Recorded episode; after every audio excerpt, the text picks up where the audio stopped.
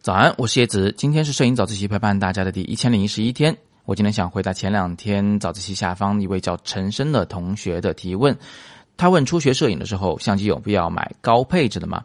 首先明确回答你，没必要。为什么这么说呢？因为几乎所有的微单和单反相机都具备我们学摄影时需要的基本功能。从三千块的相机到三万块的相机，它们无非就是具备了三个大的功能模块。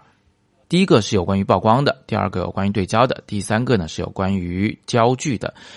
关于曝光的参数，无非就是光圈、快门、感光度；关于对焦的，无非就是对焦点的选择和对焦模式的选择；关于焦距的，也就是在超广角、广角、中焦、中长焦、长焦、超长焦之间做一个选择。翻来覆去，其实就这么点东西。所以我再次强调啊，几乎所有的微单和单反相机都具备以上功能，这三大模块。人人都有。那么贵的相机和便宜的相机，它们到底区别在哪儿呢？区别在它们每一个模块上的能力有所不同。更贵的相机在某些能力上呢，确实更强一些。比如说，奥林巴斯新出了一台相机，叫做 EM One X。这台相机啊，在市场上售卖价是两万一千九百九十九。你要知道，它可是一个画幅只有全画幅的差不多四分之一的大小的 M 四三画幅的相机呀。那么印象中，这种相机好像一般是卖的比较便宜的呀，你就搞错了。它确实画幅比较小，可能在极弱光的摄影时有一些画质上的缺陷，但是在很多地方它可能会比全画幅更强。你看它敢卖到两万一千九，那肯定证明它有某些优势。我带着你简单看一眼它有什么优势哈，比如说它的防抖能达到七点五级，这个相当的可怕。它的对焦系统是一百二十一点的相位检测自动对焦，这个对焦的速度和精度都非常的快。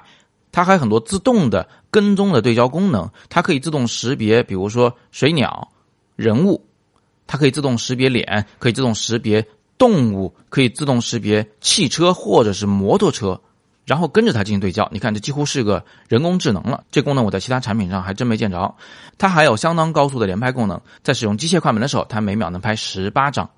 而且呢，它还有个非常黑科技的功能。如果你把它上了三脚架上，打开高分辨率模式，它可以通过稍许的移动 CMOS 来拍摄多张照片，最后合成一张八千万像素的肉格式图像。你听听，这是多可怕的一件事情！在光线充足的时候，有三脚架的时候，这样拍出来照片的画质是非常非常惊人的。那么回到陈生同学的问题，这一台花两万块钱还只能买到机身的相机，有必要吗？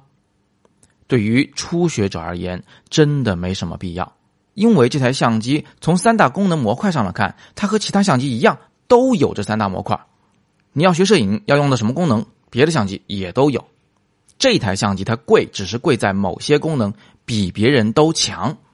你明白了我意思了吗？这不是有和无的区别，它是程度上的区别。也就是说，所谓的高端相机啊。它可能是为了某些专业人士专门设计的。我说的专业人士，不是说拍照比你好看的人士啊，而是指某些专业领域很窄重的领域的这么一种摄影的工作者。比如说这台相机，它就非常适合拍体育运动啊、野生动物、拍鸟。他在拍那些事物的时候，比那些入门级的相机的可能还真有一些优势。